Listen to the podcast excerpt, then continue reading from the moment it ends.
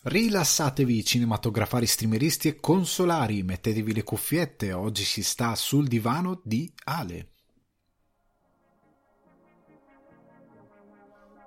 Il pezzo che sentite in sottofondo è So There Are No Fuck Buddies di Sibau e io sono Alessandro Dioguardi, l'ospite e l'incarnazione totale assoluta del Sul Divano di Ale. Eh, come state? Come state? Questa è la domanda che voglio farvi, eh, visto che ormai avete imparato a conoscere i miei modi, le mie maniere e il tono del, del podcast che trovate anche su YouTube. Io voglio sempre ricordare che il podcast viene caricato principalmente su Spotify, su Apple Podcast e su Google Podcast, ma lo trovate anche su YouTube. Ultimamente li ho caricati un po' più in ritardo rispetto al solito ehm, su YouTube, eh, però sono anche lì lì potete anche interagire, quindi dare un feedback, dare commentare. Eh, quindi vi invito ad andare anche sul canale YouTube a seguire il podcast qualora non li seguiste su Spotify o soprattutto se li sentite su Spotify ma volete comunque interagire con me, andate su YouTube e lasciate un commento. Eh, prossimamente ci sarà anche qualche cambiamento, già questa puntata apporta un piccolo cambiamento sul divano di Ale, ma nelle prossime settimane ci saranno ulteriori cambiamenti eh, a quello che sono eh, più o meno i toni e quello che sono i progetti legati a sul divano di Ale. Ma non voglio spoilerarvi niente, preferisco darvi qualche piccola anticipazione nel momento in cui ci sarà effettivamente un po' di carne sul fuoco.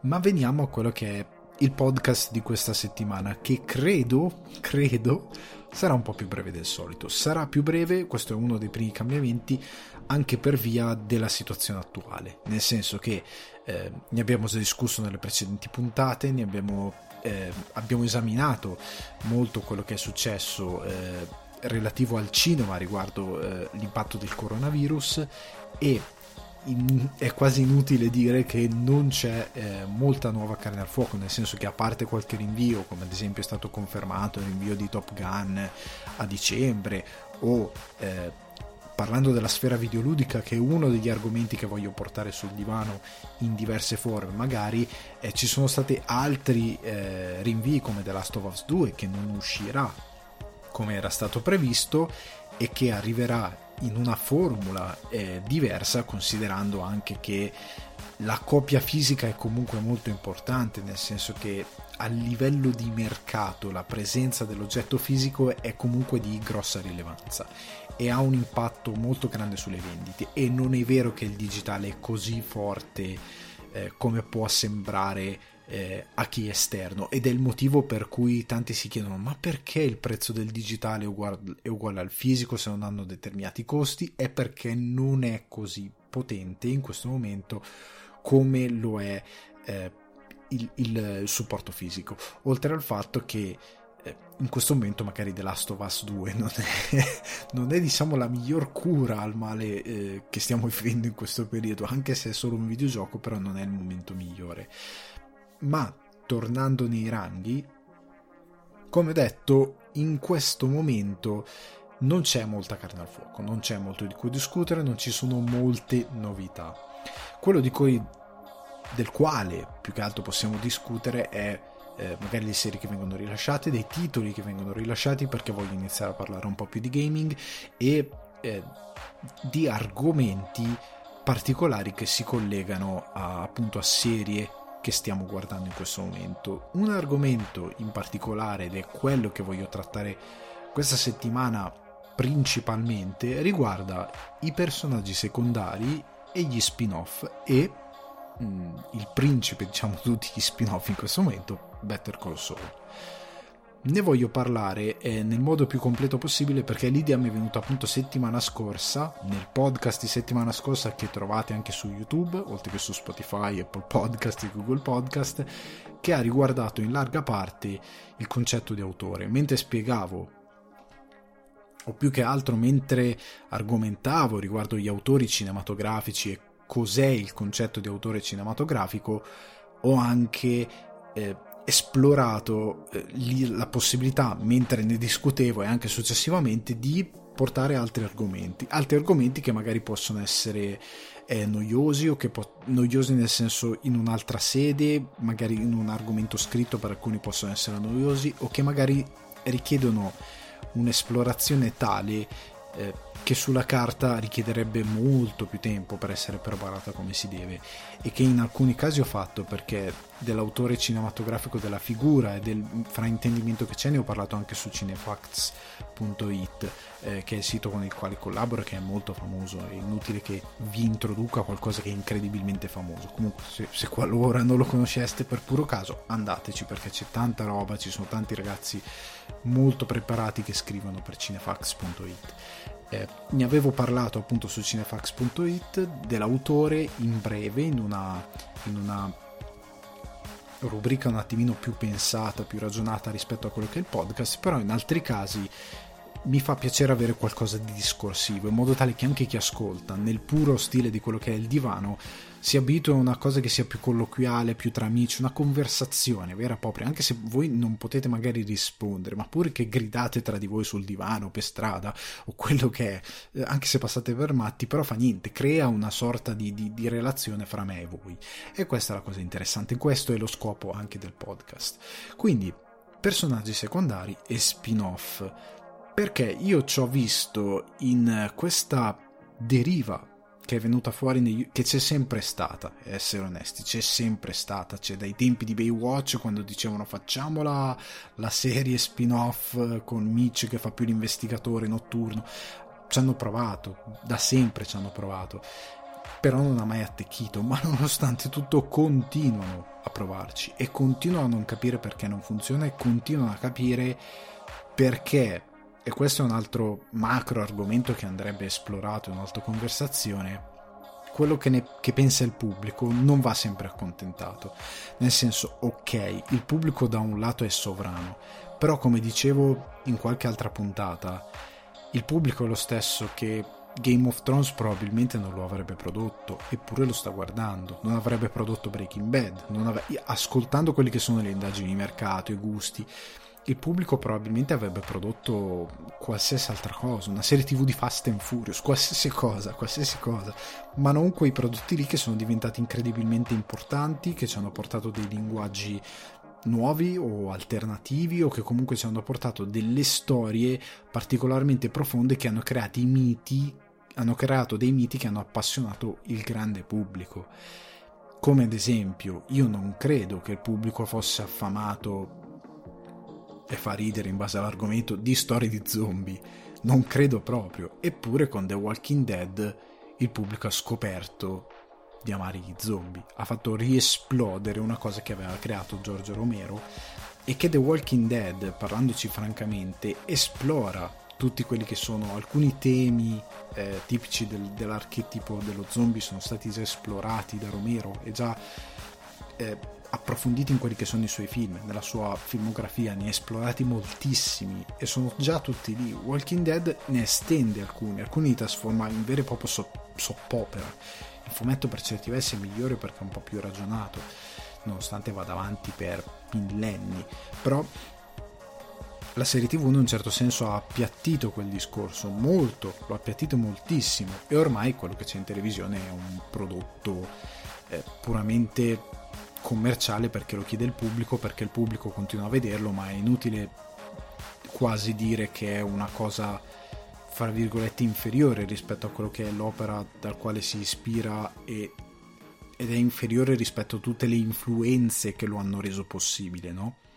Quindi il pubblico non va sempre ascoltato, non va sempre assecondato e gli spin-off sono uno di questi prodotti che derivano dalle richieste del pubblico. Come dicevo, non voglio parlare di quello che sono i gusti del pubblico, di come va ascoltato meno, di come l'industria lo ascolta meno, questa è un'altra, è un'altra grossa discussione. Concentriamoci su gli spin-off, su questa deriva che sta venendo di fare gli spin-off, perché riguarda anche il cinema, non riguarda solo la serialità in televisione.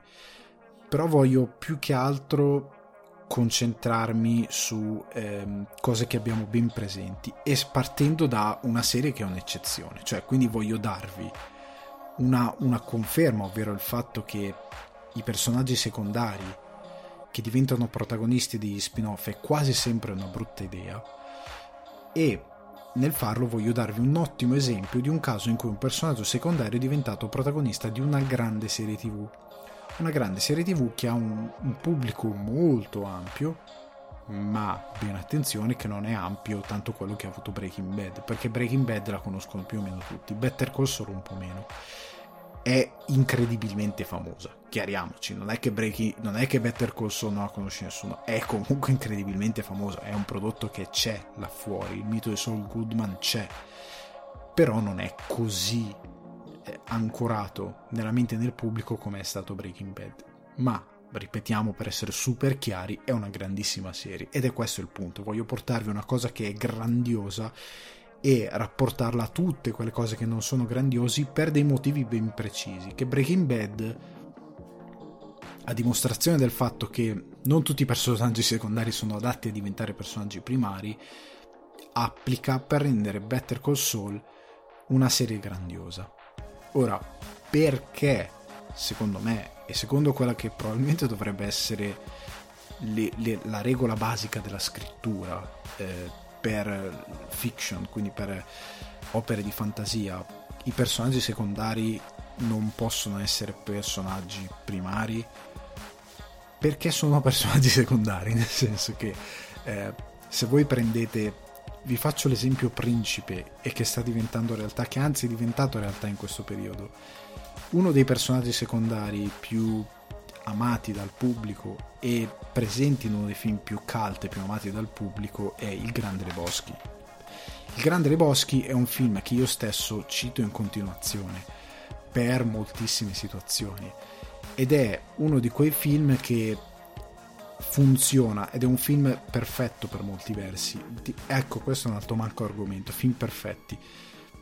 Un giorno parlerò del perché Il Grande Leboschi è un film perfetto, secondo me però non è questa la sede. Parlando di Grande Leboschi, uno dei, dei, suoi pregi appunto è i personaggi secondari. E Jesus, interpretato magnificamente, è uno di quei personaggi che è diventato da John Turturro, scusate, nel frattempo mi sono dimenticato di dire il suo nome, interpretato da Turturro magnificamente, è uno di quei personaggi che è rimasto nella storia e nella mente del pubblico. Il pubblico è innamorato di Jesus e quelle poche battute che ha, quel poco tempo a schermo che ha, perché anche questa è la forza di determinati personaggi, che hanno un tempo a schermo piccolissimo. Jesus comparirà per 3 minuti in tutto il film, 4 minuti massimo, eppure se lo ricordano tutti, eppure tutti sanno a memoria le sue battute, eppure sono 4 minuti, 5, non so quanti sono.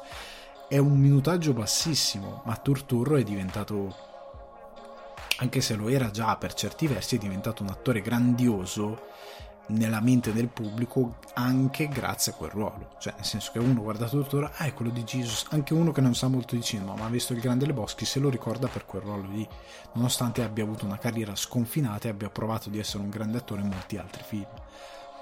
Ma la sua forza in quel film è il fatto di essere così ben ca- caratterizzato in quei 5 minuti, perché è un personaggio completamente folle.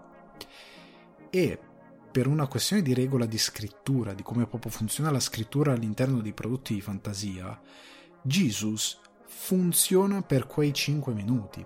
Io non ho visto Jesus Roll, ma chi ha avuto il piacere, diciamo, di vederlo in anteprima, ne ha parlato malissimo e io ho visto il trailer e il trailer è terrificante. Io vi invito a vederlo, ve lo linko nella descrizione del video YouTube. È abbastanza terrificante come trailer, nel senso che sembra un film di, fe- di serie B di qualche anno fa. Nel senso che ha, è, è veramente, nonostante abbia dentro Christopher Walken, abbia dentro degli attori di primo piano, è un film che sembra davvero triste e sbadato è davvero tirato per i capelli e probabilmente ci hanno investito veramente poco per farlo. Però non ha la qualità dei fratelli Cohen eh, alla regia, che hanno dato la loro bene- benedizione a Turturro per farlo, ma hanno detto fallo, però va bene. Nel senso che probabilmente loro ci avrebbero tirato fuori qualcosa di molto meglio se avessero deciso di arrivare a fare un film su Jesus.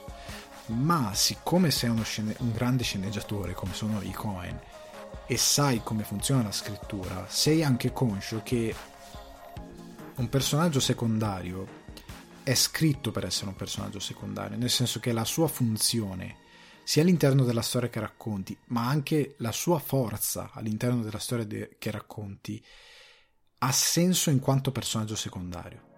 Jesus nel Grande dei Boschi non ha più di quel minutaggio lì a livello di ruolo nella storia. Non è che dici poteva avere un ruolo nella vicenda del drugo, no.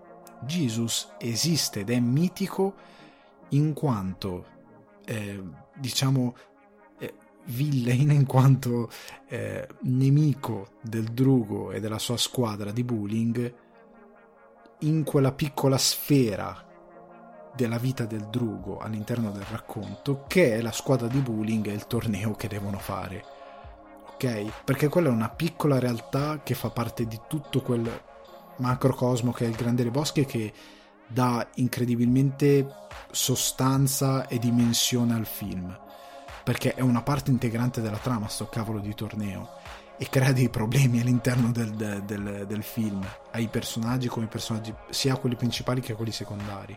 E crea molte situazioni come quando Walter tira fuori la pistola perché litiga con Smokey per le regole del bullying e altre cose, ora non voglio parlare del Grande Lebowski, ma funziona, tornando a Jesus, funziona in quanto carattere incredibilmente ben disegnato all'interno di quel contesto, non appartiene a nessun altro contesto fuori da quel ruolo lì.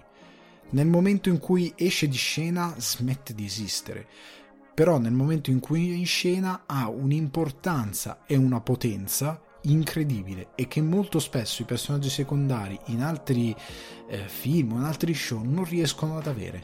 Sono palesemente personaggi che hanno una loro funzione limitata. Lui, pur avendo palesemente una funzione limitata, è, è memorabile perché ha la fortuna, tra virgolette, di essere scritto in modo meraviglioso e quindi di essere il fatto che lecca la palla, il fatto che c'ha, c'ha, anche una backstory e questa è la cosa geniale. C'è la backstory il fatto che è un pederasta che quindi, come dicono, è dovuto andare come da legge a suonare a tutti i vicini e dire guarda io sono un pederasta. E ha quella cosa e il fatto che ti dicono che è un pederasta dopo che tu gli hai visto leccare la palla in quella maniera lì, il modo di ballare, dici cavolo questo qua è malatissimo, però ti fa ridere.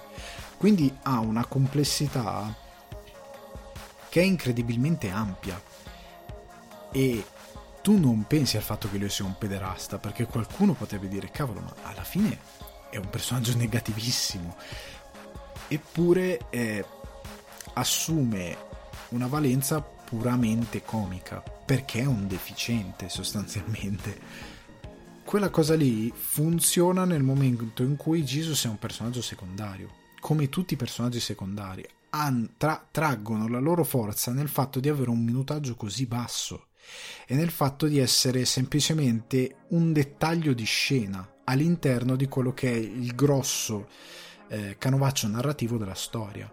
È come quando tu fai eh, appunto all'interno del film, come quando comunichi visivamente, perché una scena è così bella, perché una scena è, è così affascinante, perché nell'ambito del cinema, quando vai a disegnare un quadro del, del, del della situazione, della scena, del, del, quando vai a fare il framing di quello che sta succedendo, tu pensi alla posizione dei personaggi, la luce, eh, se devi appunto dire che sei in una vecchia cucina, devi avere dei tavoli che non sembrano invecchiati ma sono dei veri tavoli invecchiati, allora la scena acquista qualcosa, devi avere dei dettagli che raccontino il personaggio, se il personaggio è un, un accanito lettore deve avere un sacco di libri anche buttati in giro, magari anche maltrattati, se è un personaggio che non bada a quello che è la materialità, ma bada semplicemente al contenuto di quelle cose lì. Tu racconti i personaggi attraverso quello che metti nell'inquadratura. E in base a quello che metti nell'inquadratura il tutto funziona e racconta una storia di per sé, senza le parole. I personaggi secondari descrivono il mondo nel quale si muovono i personaggi principali e le loro vicende, le loro vicissitudini e danno potenza allo stesso personaggio principale, svolgendo quella che è la loro funzione di dettaglio all'interno del mondo che vai a descrivere. Perché ti fa ancora più ridere il fatto che nel mondo assurdo dove esiste il drugo esista Jesus. Cioè ti fa ridere il fatto che questo hippie di oltre 30 anni che è disoccupato e che va in giro coi sandali e che si fa le canne tutti i giorni a bere il white trash e va a giocare a bowling sfattissimo e che ha questo amico sociopatico fissato con le armi si trova come avversario in una partita di bowling quel tipo lì e ti dà dimensione nel mondo del quale si muovono e ti descrive quel mondo incredibilmente sopra le righe aiuta anche chi racconta la storia a dividere, nel senso a dirti questo che ti sto raccontando, questa storia noir che alla fine è quello che è il Grande Le Boschi, che io ti sto raccontando, non è ambientata in un mondo in cui ci sono poliziotti che sparano, assassini feroci, eh, eh, persone legate a soldi, donne, potere, non è quel tipo di storia lì tratto da quel tipo di storia lì. È la, la base è il racconto noir. Ma io te lo racconto con un deficiente, con, un, con il drugo e con Walter. Io te lo racconto con questi e con Donny e io te lo racconto con questi personaggi qui. Non te lo racconto con l'investigatore privato alcolizzato, coi problemi, col cappello, il trench coat, la pioggia a New York, che è un posto super noir. Te lo racconto a Pasadena, a Los Angeles, con questi personaggi hippie, con eh, l'arricchito, con la figlia dell'arricchito che fa l'artistoide e che se ne va alla Biennale di, di, di, Venezia, che se ne va al Salone del Mobile a Milano perché è tutta fashion, perché è tutta fancy. Eh, ti racconto questo mondo qua e nel raccontarti questo mondo qua lo condisco con personaggi come Jesus, con personaggi come Jackie Triorn, il personaggio ombroso, l'uomo d'affari ombroso che mette i, i, bastoni tra le ruote a Drugo è un produttore pornografico, non è un, un mafioso. Se avessi messo un mafioso saresti andato fuori dallo schema del Grande Boschi e avresti un po' rovinato la storia, ma metterci un produttore pornografico acquista tutto un altro senso e dà un valore a questa storia assurda che stai raccontando e quindi è, è, è, questi personaggi secondari danno ancora più forza al drugo, dicevo appunto. Perché è quello che fanno? Perché tu ti immagini che lui deve avere a che fare con questa gente, che è circondato da questa gente e rende il tutto ancora più mitologico. Ed è quella la loro funzione e non va più in là di quello. In, un, in, un, in una maniera del tutto astratta smettono di esistere nel momento in cui escono di scena, nel senso che continuano a esistere perché tu dici ok, questi si continuano a muovere nel, nel mondo del Grande Le Boschi, ma non esistono più, non ci interessa sapere dove va Jesus dopo quella cosa lì, non ce ne frega niente, lui il suo momento, il suo momento più alto c'era in quell'interazione che ha con il nostro protagonista. E basta, è finita lì. E lui è grandioso nel momento in cui ha l'interazione con il nostro protagonista. Se avesse dovuto essere qualcosa di più, sarebbe stato dipinto per avere qualcosa di più, ma non lo è. Non è un protagonista, non è un personaggio di, eh, di cui ci interessa sapere effettivamente una backstory come è diventato Jesus, perché si veste di viola, perché, si, perché magari se il suo nome è effettivamente Jesus o se è un soprannome. Ehm, che origine ha la sua famiglia, non ci interessa sapere dove se ne va dopo la partita di bowling, non ci interessa sapere se ha una ragazza, un ragazzo, se, se, se convive, do, che lavoro fa, non ce ne frega niente. Quello che ci interessa, quello che ci viene dato è talmente potente e interessante, incredibilmente divertente da soddisfare quella che è la nostra curiosità. Il fatto che tu voglia dire però ne voglio di più di questo personaggio è perché il personaggio funziona. Nel senso che è perché è un personaggio dirompente che ti fa ammazzare dal ridere. È quello che te lo rende e che ti dà l'idea di voler dire cavolo ma io vorrei di più di questo io vorrei più Jesus vuoi più Jesus perché vuoi ridere di più perché vorresti ridere di più ma quel personaggio lì non è caratterizzato per farti ridere per un'ora e mezza. Esiste già il drugo per farti ridere per un'ora e mezza. È lui il protagonista del film, non è Jesus. Jesus è un dettaglio.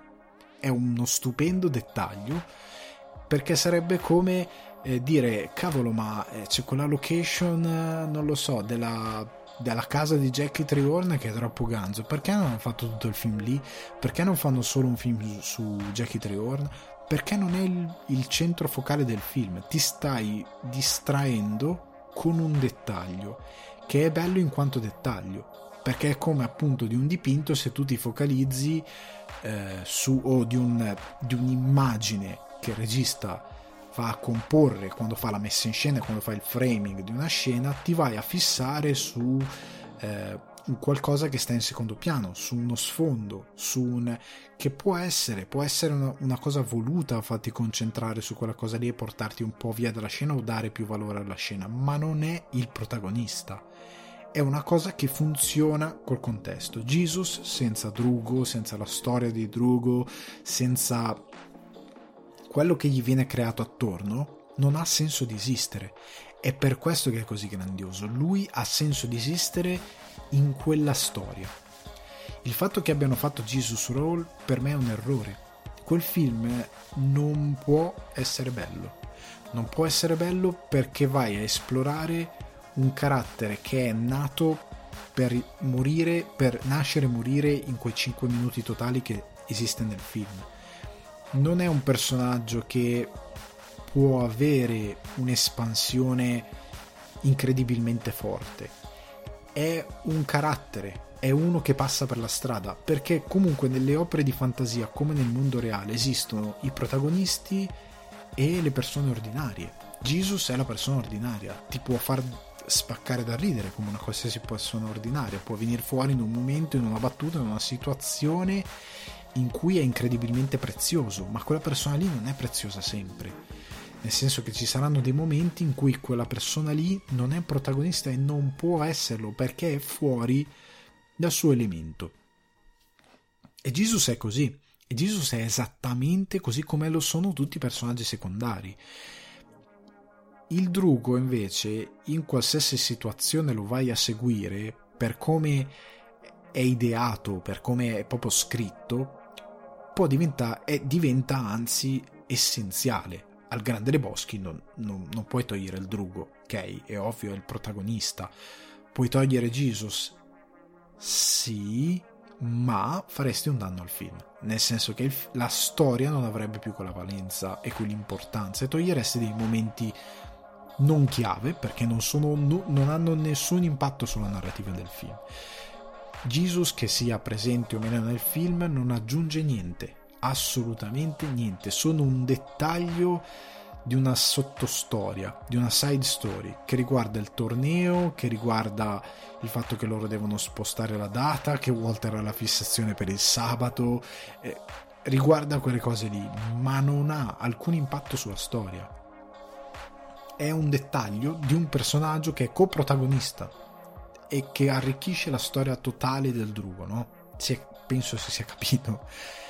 Ed è scritto così, è ideato per essere così. E nel momento in cui vai a ampliare quel personaggio, vai a stracciare quel tessuto e a strecciarlo, come si dice nei videogiochi quando si parla di, di grafica, nei suoi dettagli. E più lo strecci, più togli dettaglio quel personaggio lì. È come se tu andassi a a prendere questa struttura elastica e a tirarla come nei videogame. Tu prendi una grafica perfettamente fatta, la vuoi su, monitor, su una definizione 4K e non è nato per il 4K, è nato per il 1080p, per l'HD. E allora tu lo strecci artificialmente. Quella cosa sì esiste in quella formula 4K, ma è un artificio. E quando te ne accorgerai, ti accorgerai che è una fregatura, perché non avrà più il valore che aveva quando è stata pensata per, il, per l'HD. Per fare un esempio, vai a togliere definizione e non a dare a una cosa che nella sua definizione originale era perfetta. Io credo che Jesus Roll eh, sa, avrà questo problema. Da quello che ho capito ha questo problema, perché manca anche la poetica di, cri- di chi l'ha creato, manca proprio il tocco di chi ha reso Jesus Roll possibile. E questo è un grosso problema, è proprio un grosso problema di, di, all'interno della scrittura del personaggio e della resa di una storia totale. È come se nel Grande Leboschi il protagonista fosse stato Jesus e non si fosse intitolato il Grande Leboschi, ma il Grande Jesus e compariva il Drugo, a un certo punto uno diceva perché non facciamo una storia sul Drugo? Ma il Drugo non era invischiato in questo noir, era uno che passava così. Non avrebbe molto senso, sarebbe come pretendere una storia sul cowboy del Grande Leboschi, che è il narratore, fra, fra parentesi, quindi non ha, non ha veramente senso, è una cosa che toglie, non dà, e una dimostrazione può essere ad esempio parlando di personaggi che funzionano nel loro minutaggio e nella loro funzione di personaggi a supporto di una storia totale, possiamo citare nelle serie TV Joy di Friends, che ultimamente è andato incontro a una riscoperta, ora tutti sono innamorati di Friends. Ma Joy è un personaggio che è pensato incredibilmente bene, ma quando hanno fatto lo spin-off, perché Friends ha lasciato un vuoto quando è finito, che poi è stato colmato da altre cose piuttosto in fretta, devo dire la verità. Non, anzi, non così in fretta, ma è stato colmato il vuoto. Friends ha lasciato il suo vuoto e si è sentito di dire facciamo Joy, che tutti amano quel personaggio lì.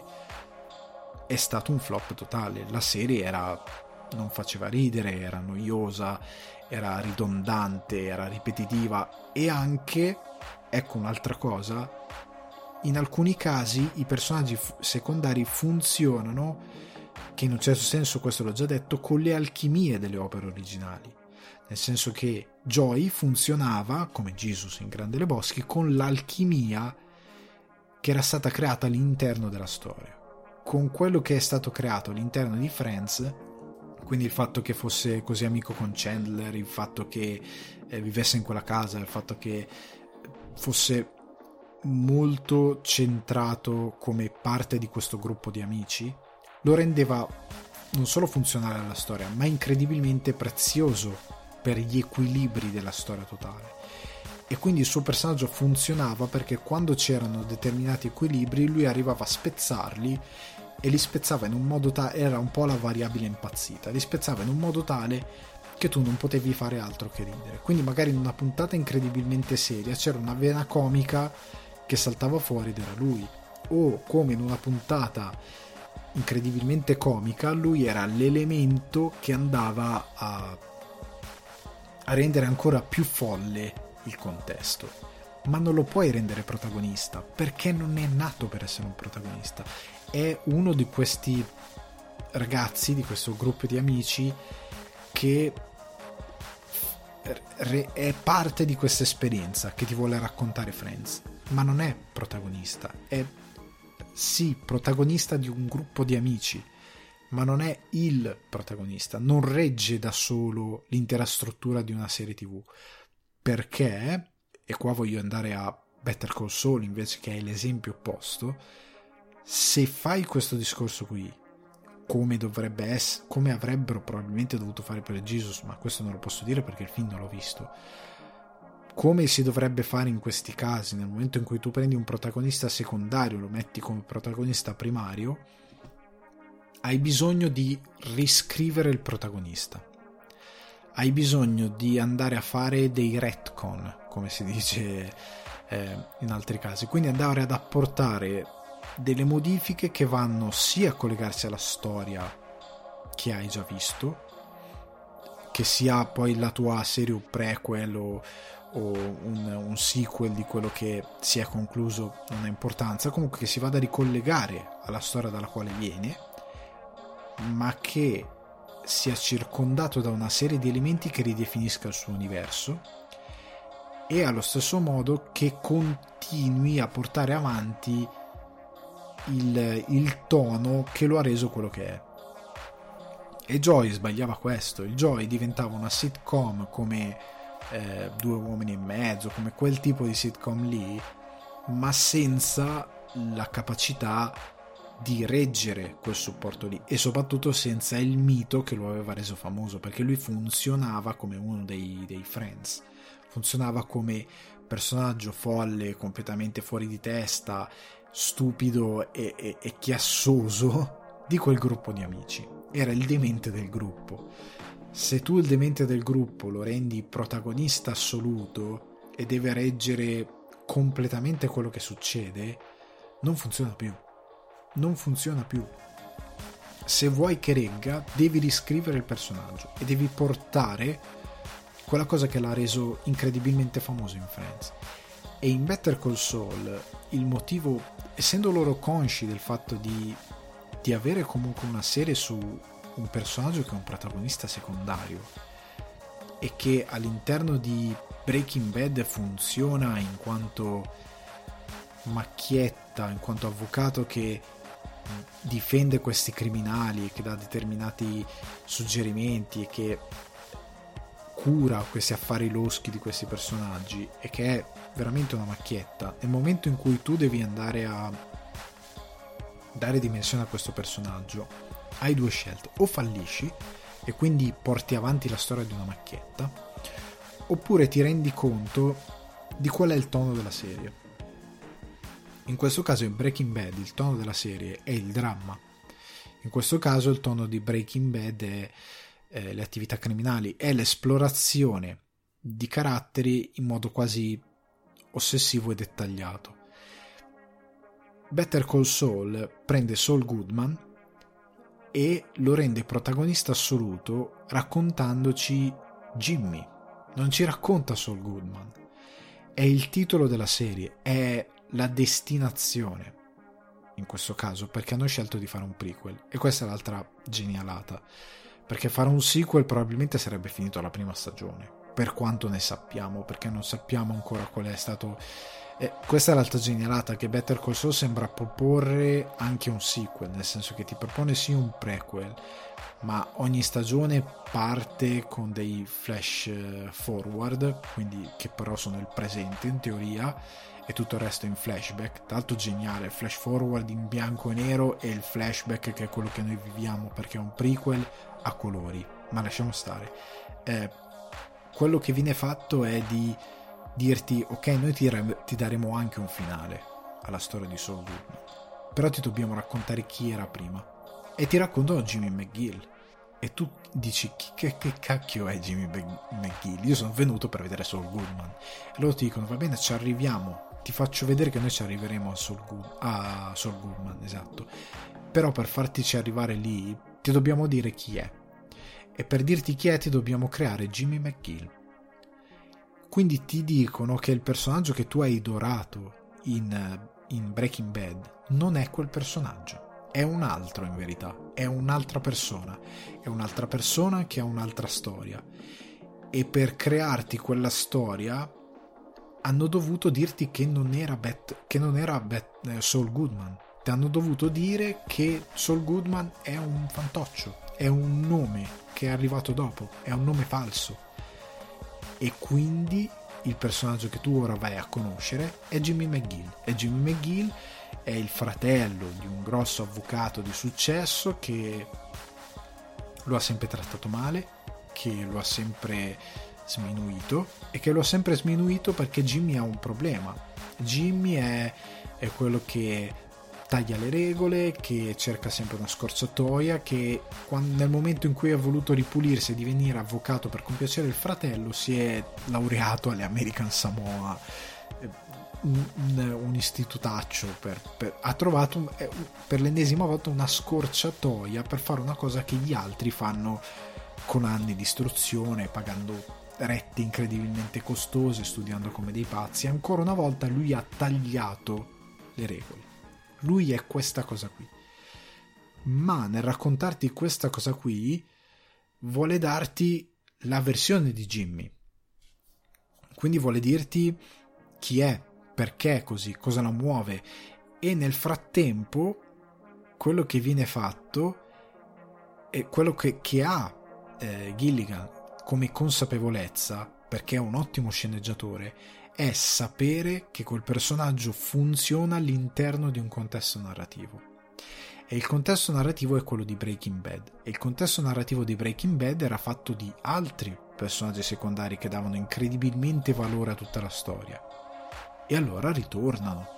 Ritorna eh, Mike, ritorna, e quindi abbiamo tutta la storia di Mike, eh, ritorna Gus Fring, e ritorna eh, la famiglia di, eh, di Hector e quindi di tutta quel, quella dei Salamanca, ritornano ai Salamanca, arrivano nuovi personaggi e si espande il mito di quella famiglia lì, quindi arrivano tutta una serie di personaggi secondari che hanno reso grande Breaking Bad che tornano con Saul Goodman nel passato a ricreare la stessa formula che avevamo in Breaking Bad o comunque l'alchimia come detto per Friends come detto per eh, Il Grande Leboschi ricreano l'alchimia che ha reso possibile Saul Goodman per rendere possibile anche Jimmy McGill e lo fanno dicendoti che Gas Fring non è il gas fring, il gas fring di Breaking Bad, dicendoti che Hector Salamanca non è l'uomo sulla sedia a rotelle col campanello di Breaking Bad. Diventerà quella cosa lì, ma non lo è ancora.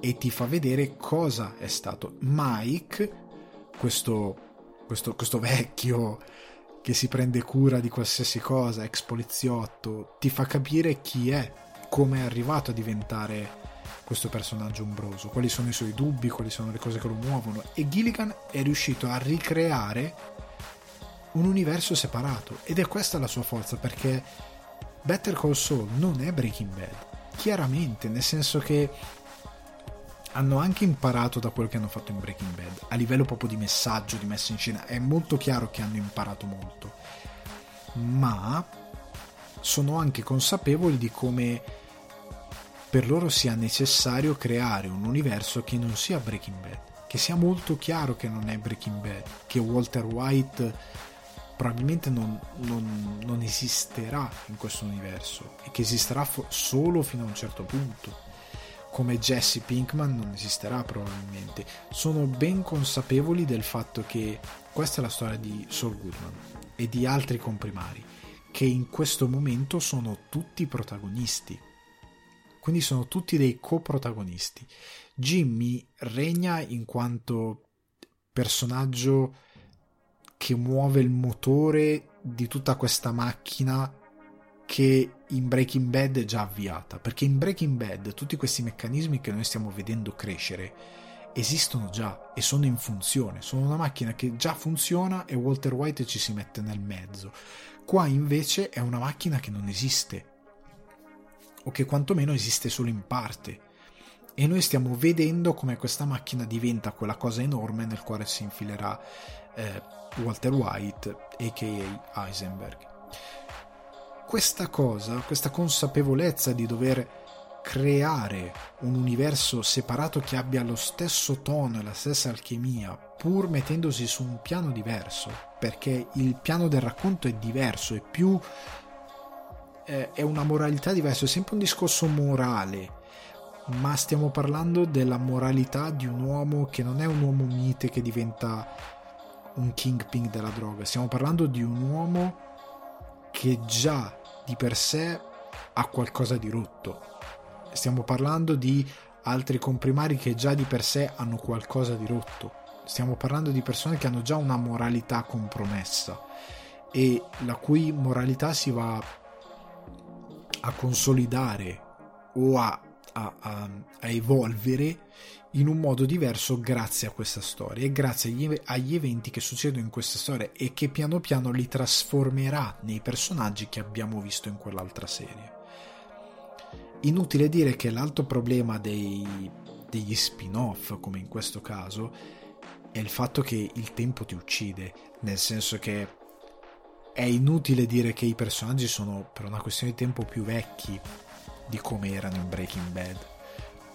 Ma il tutto funziona perché incredibilmente ti hanno portato fuori. Perché tu sì, lo, lo, sai inconsciamente che stai guardando un prequel, ma non ti interessa che l'attore che fa Saul Goodman è un po' più vecchio, non ti interessa che sia un po' più scavato, che è palesemente più magro di quando faceva Breaking Bad. Non ti interessa nulla di queste cose qua, sei talmente dentro la narrazione e sei stato portato talmente tanto via da quello che è tutto il contesto che ti è stato creato attorno per rendere possibili questi personaggi che non ha molta importanza. Però è abbastanza innegabile che hanno anche imparato tecnicamente a girare questa serie e che hanno anche dei mezzi diversi e che hanno anche delle possibilità diverse e che hanno anche imparato come far reggere questo, questo ecosistema narrativo che hanno creato. Però hanno imparato in modo te- intelligente, non come in Joy. In Joy non hanno imparato niente, è chiaro che stanno provando a tirare avanti, a mungere questa vacca comica che era esplosa in Friends, ma che non funziona. Better Call Saul ha il suo grande pregio nel descrivere un personaggio che di stagione in stagione diventa per noi sempre più fondamentale all'interno del racconto. Saul Goodman, anzi Jim McGill, è un perdente, è un perdente totale, è uno che ha fatto tutte le scelte sbagliate, che viene costantemente visto come uno che ha fatto le scelte sbagliate da tutta la società e soprattutto sta cercando un modo per rivalersi sulla società e per avere l'approvazione della società. Ma lui è esattamente come Walter White sotto certi punti di vista, nel senso che ha un simile arco morale a livello di sviluppo.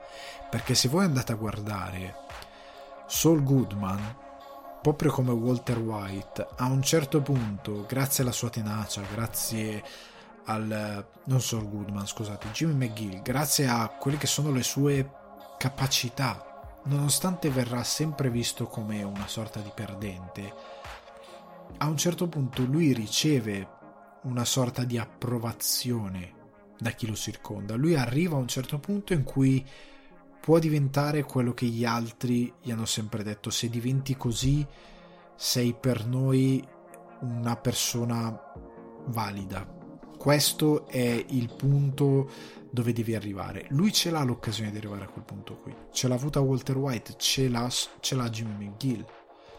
Ma lui coscientemente sceglie di aderire a quello che è. E quello che è è Saul Goodman. Come Walter White è Heisenberg.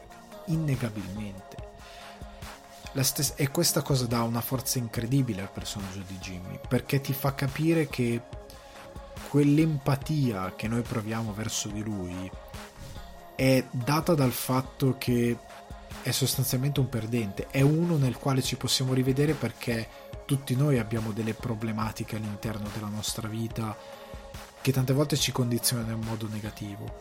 Il fatto che Jimmy venga costantemente giudicato, rimproverato, che venga costantemente messo di fronte a quelle che sono le proprie mancanze, anche quando non è giusto, anche quando lui sta semplicemente provando a rompere lo schema di un, di un, di un modo di comportarsi che non funziona e a volte lo fa in modo giusto e in modo intelligente e in un modo che ha senso perché vuole effettivamente far capire che quello schema lì eh, ci opprime ed è sbagliato e quindi tanto vale fregarlo. In altri casi sbaglia completamente perché nel voler sbancare lo schema lo fa per sbeffeggiarlo, per sbancare del, dei meccanismi che in verità esistono per una ragione precisa e che servono anche a tutelare gli altri.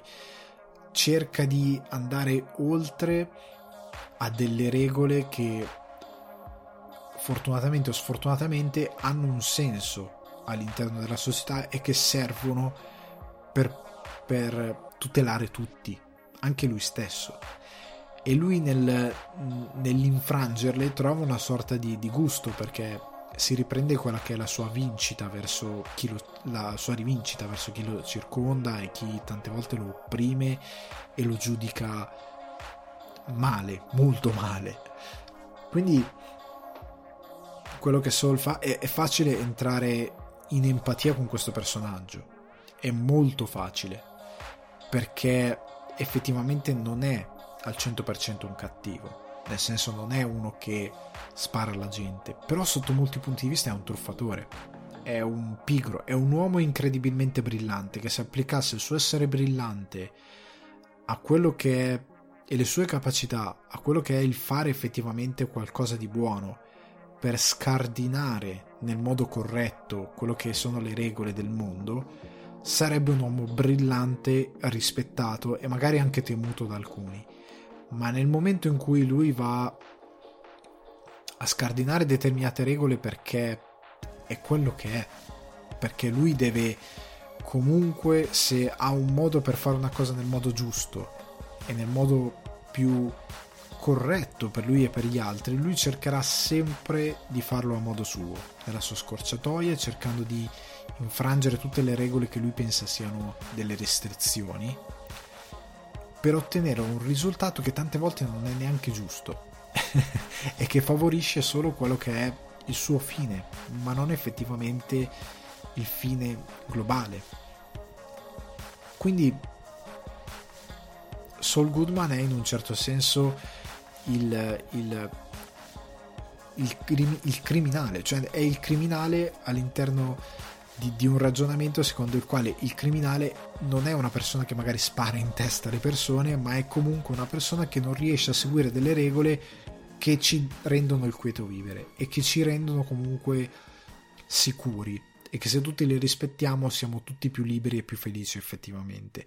Lui è quello che vuole fare solo ed esclusivamente quello che gli va perché gli va e che trova gusto tante volte infrangere le regole perché sì, perché lui detesta il mondo che ha attorno.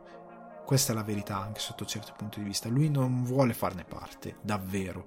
Lui è arrivato al punto in cui ha deciso che non gli importa più farne parte, ha deciso che per lui è, è, più importante agire a modo suo ed essere felice di come agisce, piuttosto che creare un contributo all'interno del mondo nel quale si muove. Lui vuole semplicemente fare quello che gli va e guadagnare quanto più possibile da quello che gli va e ottenere le cose che gli altri hanno a modo suo e facendo quello che secondo lui è giusto, quello che pur sapendo che è sbagliato.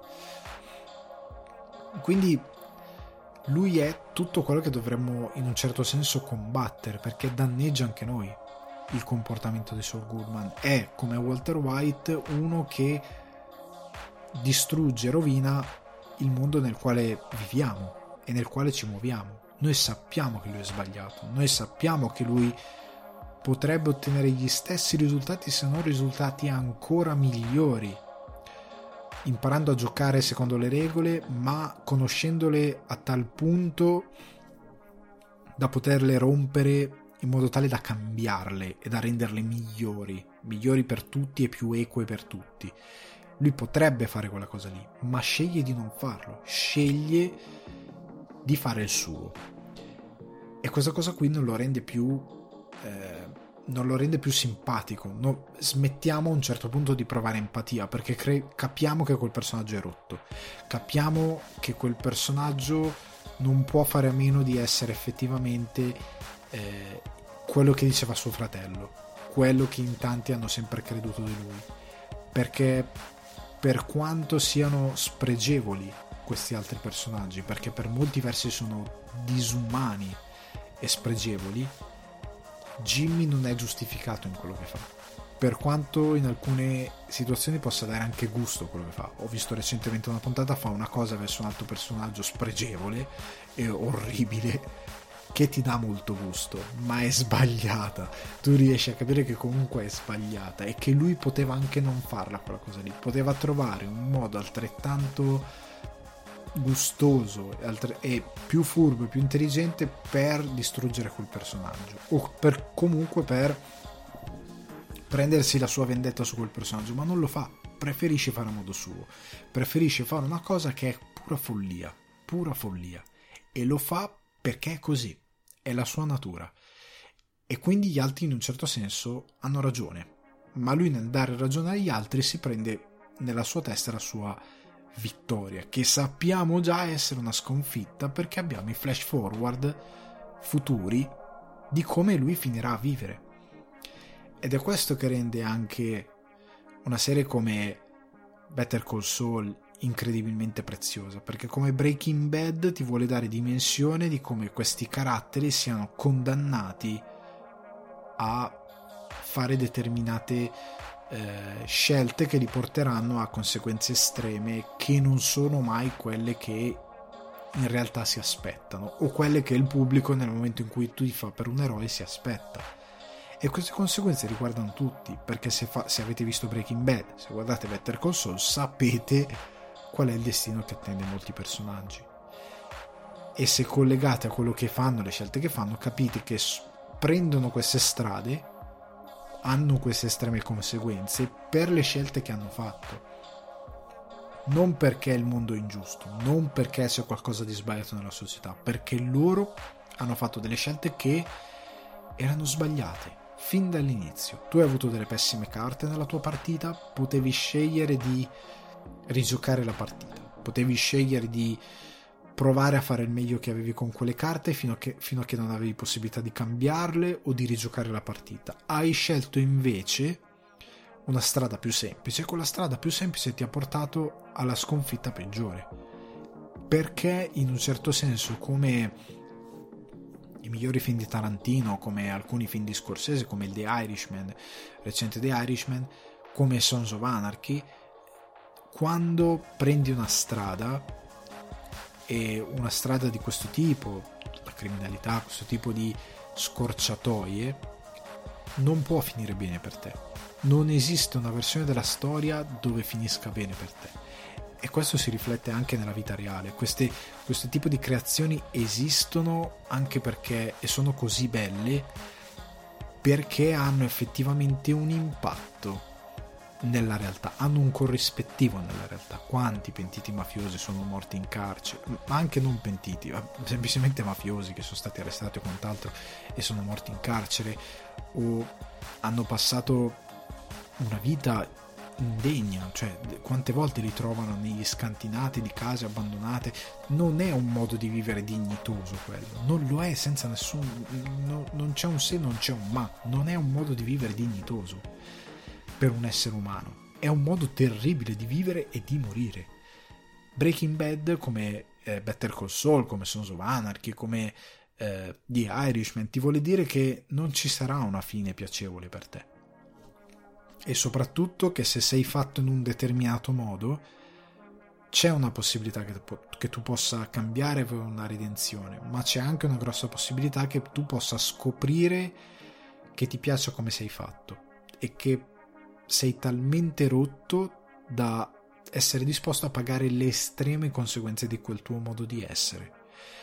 E Better Call Saul, ritornando al discorso dei personaggi secondari, si fonda come riassumendo quello che è il discorso fatto, anche in luce di abbia, quello che abbiamo appena detto, sul fatto di popolarsi di molti altri personaggi secondari. Quindi abbiamo sì la storia di Jimmy, ma la storia di Jimmy è costantemente incrociata o alternata alla storia di altri personaggi. Mike, ehm, il, lo spoglioso Hermanos non mi sta venendo più il nome mio di Gasfring, Mike Gasfring, eh, quella di questi personaggi che compongono il mondo e che restituiscono quello che è la struttura che li rende possibili, belli, mitici. Anche se in modo diverso, anche se seguendo delle nuove, eh, delle alternative, delle storie alternative. Quindi i personaggi secondari tante volte non funzionano perché sono privi, quando arrivano negli spin-off, di quello che è il motore che li rende così funzionali. Ora, una, una, una deriva che spero che si fermi quanto prima possibile, soprattutto con i fallimenti, io spero che floppino tutti in modo tale che capiscano che non possono funzionare se non hanno dietro un, eh, una solida struttura e se non capiscono e se non c'è la comprensione che questi personaggi funzionano per dei meccanismi ben precisi, io spero che fallisca il prima possibile questo trend di fare film sui villain. La motivazione è che abbiamo visto tutti i Joker. Alcuni di noi hanno visto Harley Quinn io non ho ancora visto Harley Quinn, ma uscirà in questi giorni in VOD, quindi in distribuzione digitale, e lo voglio vedere. Il problema è che il tanto atteso Harley Quinn ha fatto un bel flop. Ha fatto un bel flop, eh, flop, bel flop è stato dovuto riportare al cinema con un titolo addirittura diverso, mentre era in sala hanno cambiato la distribuzione del titolo perché i produttori erano convinti che non si capisse che fosse un film su Harley Quinn, quando invece era chiaro come il sole e che nessuno lo voleva vedere. E probabilmente mh, fallisce perché non si sono resi conto che Harley Quinn è la spalla di un personaggio secondario nel senso, Harley Quinn è la spalla del Joker, è la spalla di un cattivo. È il personaggio secondario di un cattivo. E il cattivo, all'interno di una storia di eroi, è un coprotagonista.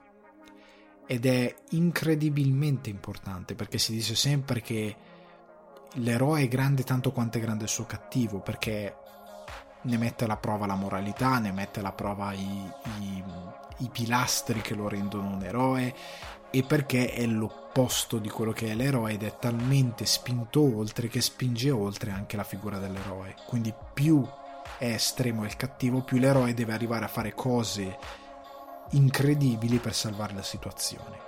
Ok? Questo è più o meno incredibile non solo a livello di azione, ma anche a livello di scelte morali, eccetera, eccetera. Quindi diventa tutto più interessante.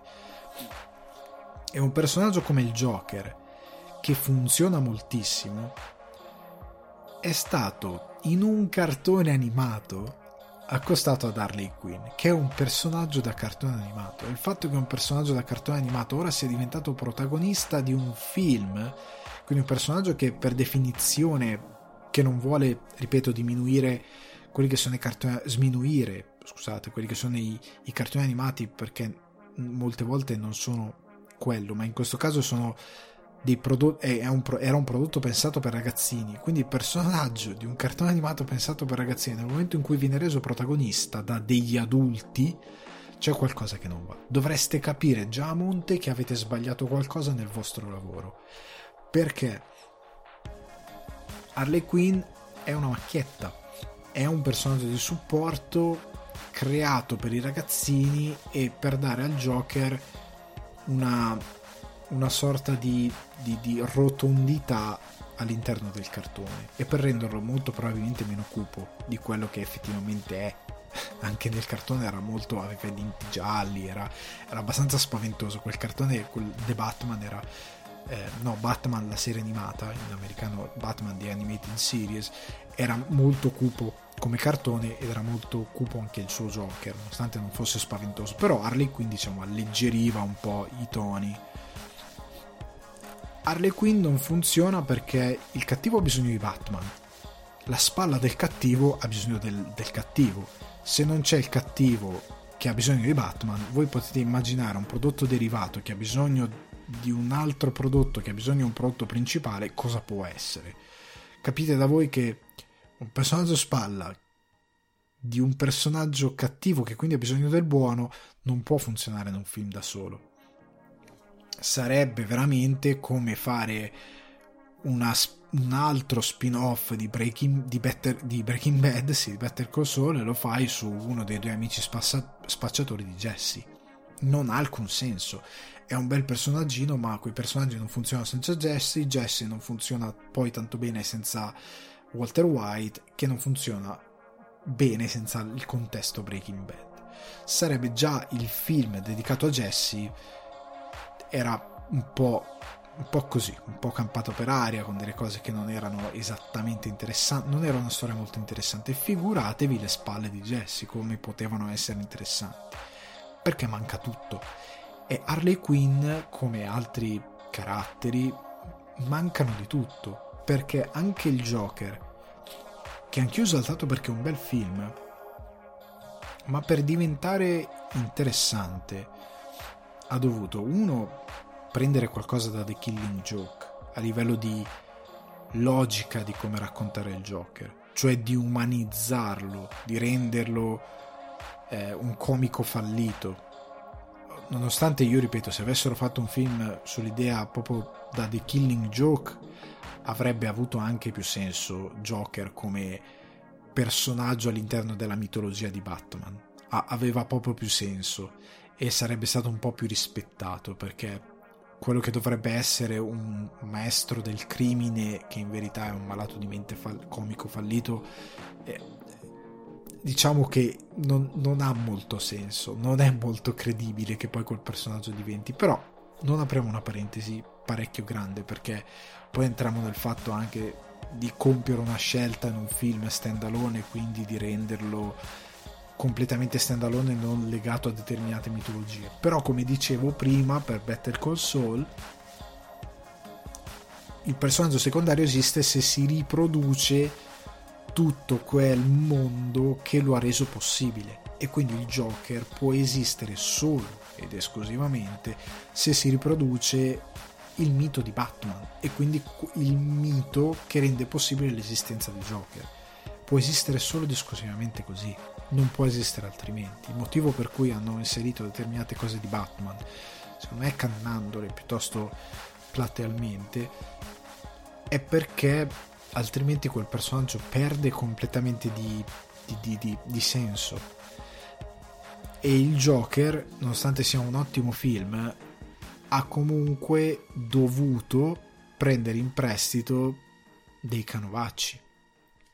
Perché ha preso dei canovacci da che sia Scorsese o eh, Re una notte, ha dovuto prendere dei. no, non è eh, King of Comedy, adesso non mi viene in italiano il titolo ha dovuto prendere da Scorsese dei canovacci che fossero utili a definire Arthur Fleck. Questo non sminuisce il film, nel senso che questa cosa di rubare da altri la fanno tutti da sempre, perché allora se togliamo questa cosa dobbiamo distruggere quasi ogni film di Tarantino che a livello di trama prendono da altri, poi rimodellano, mettono insieme, sono dei patchworks quasi di altri film, di altri personaggi, di altre mitologie patchworks bellissimi di, di, un maestro, però sempre patchworks. Quindi non voglio sminuire quello che è il valore di Joker come film, è un grandissimo film, è un gran bel film. Se ti vedi il Joker non ti vedi mai un brutto film, ma essendo un film su un villain chiaramente derivato da un eroe che deve stare stand alone, il fatto che abbia dovuto prendere da altri universi ti fa capire quanto quel personaggio abbia avuto bisogno di prendere in prestito altro per formarsi. Perché probabilmente il Joker, se fai un, un'opera sul Joker, dove il Joker è l'unico protagonista assoluto, non la regge. Io sono abbastanza convinto che spero che qualcuno possa, anzi no, però comunque se qualcuno dovesse smentirmi, ne sarei contento, ma io non credo sia possibile fare un bel film su un villain. Non credo. Perché sei costretto a umanizzarlo. E Joker è stato umanizzato in parte. E molti hanno, nonostante per me sia palesemente un folle, però tanti hanno avuto questa empatia di dire poverino. Quando in verità Joker non è poverino, siamo chiari. È un sociopatico, è un malato di mente, non ha niente del poverino è stato umanizzato perché in scrittura è stato fatto l'errore di renderlo empatico come cattivo e lo hanno reso empatico per dargli sostanza perché il produttore ha avuto paura e ha capito che e il regista allo stesso tempo non ha avuto tutto il coraggio necessario di mettere in scena uno, un sociopatico puro non hanno capito cioè o meglio hanno capito ma hanno evitato di fare un vero villain il Joker, se, se, se, se lo date a quella che è la mia visione di come dovrebbe essere, al cinema in generale, dovrebbe essere un cattivo linciano. Nel senso che se avete visto Velluto Blu, eh, questo tipo di film, Frank Booth è Joker, nel senso che è un sociopatico del cavolo. Nel senso che se voi guardate Velluto Blu ci rivedete il Joker, nel senso che il fatto che si continua a tirare questa droga, che sia violento, che abbia questi sbalzi di umore da, dal pianto di commozione alla follia, violenza pura, il fatto che si metta questo rossetto per dare il bacio al personaggio di Kyle McLachlan e poi pestarlo a sangue, ha quella follia di uno psicotico. Ed è terrificante, cioè ti mette paura. Ed è un uomo geniale, perché comunque è un criminale geniale. In un certo senso Dennis Hopper è il Joker, nel senso che è una grandissima rappresentazione di quello che è il Joker. E potrebbe essere il canovaccio, il, il, l'archetipo poi da adattare a quelli che sono i miti del fumetto, quindi da, da, in modo tale da trasporre da, dal personaggio dal quale viene dalla carta al cinema il Joker, quel personaggio lì. Però ripeto, se facessero domani un film solo su Frank Booth, non funzionerebbe, perché sarebbe un film di pura oscurità.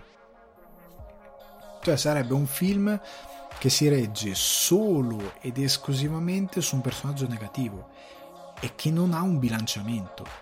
Il cattivo ha bisogno del buono. Se al Batman di Nolan, a quel grandioso Joker, togliete Batman, mio Dio, cosa raccontate? Non ha, non ha neanche un appiglio morale da raccontare il Joker, perché contro, contro chi si confronta? Con qualche criminale, con il sindaco di Gotham, non ha un non ha una leva morale che mette in discussione la sua. Non ha una leva morale da provocare, ecco. Cioè Joker lì esiste perché esiste Batman. Cioè è, è anche quello che fa sempre Lynch nei suoi film. Un male così grande, come può essere la loggia nera e Twin Peaks, esiste perché esistono dei, dei buoni così grandi come i paladini della luce dell'FBI. Se togli uno dei due, l'altro non ha più senso i paladini della luce dell'FBI senza i sociopatici serial killer sovrannaturali da catturare hanno cosa fanno? fermano il traffico e, anche quello cosa fa Kyle McLachlan a Twin Peaks? va a pescare si ritira va in pensione perché cosa deve fare? quindi capite quello che sto dicendo devi creare un bilanciamento necessario perché la sceneggiatura è fatta di contrasti devi darmi un contrasto. E se il Joker un minimo di contrasto ce l'ha, perché è lui contro il resto del mondo, è lui che sta impazzendo all'interno del mondo, ma non è più un cattivo, è quasi un buono per certi versi, perché pover- po- poveraccio, per certi versi sì, è un poveraccio, che va sempre sempre più nella pazzia perché il mondo attorno a lui lo abbandona e non lo cura più. Perché questo è il punto, è una cosa che voglio ribadire, lui è pazzo vero?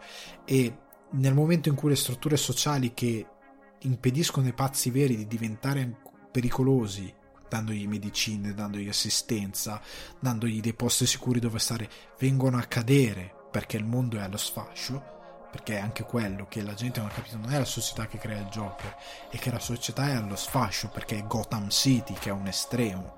E quindi mancando quello che è il suo sostegno lui diventa pazzo perché è libero di sfogare le sue peggiori ossessioni, le sue peggiori inclinazioni di abbracciare quello che è il suo velo io, che è quello che, bagna, che balla scusate, nei bagni dopo aver sparato a due. È quello il Joker. Però c'è un, una, un, un, esiste un contrasto dentro quel film. Lui ha un contrasto il fatto di dover trovare chi è, cosa non è, perché è così, il fatto di provare a curare se stesso, però esiste qualcosa nel film. Ma, ripeto, Harley Quinn non ha questa leva, perché Harley Quinn in quel film lì probabilmente avrebbe bisogno del Joker.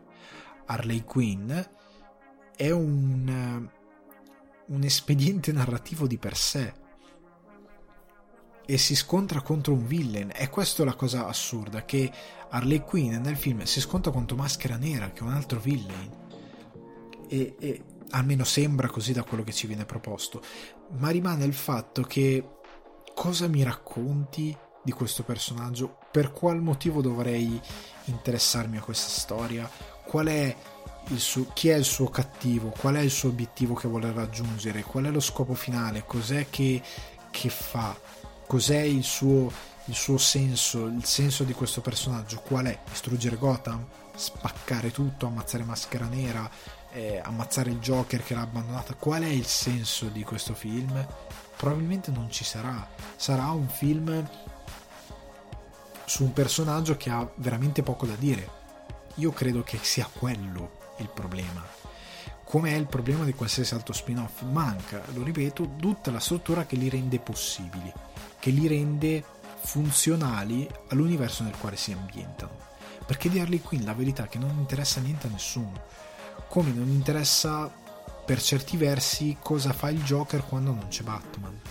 Il Joker è grandioso nel momento in cui si scontra con Batman, perché escogita delle cose che mettono in moto l'eroe e noi seguiamo l'eroe, noi non seguiamo il Joker, parliamoci chiaro, noi seguiamo Batman che cerca di disinnescare i piani del Joker e i piani del Joker sono talmente geniali e mettono in tale difficoltà l'eroe che noi siamo rapiti da questa cosa.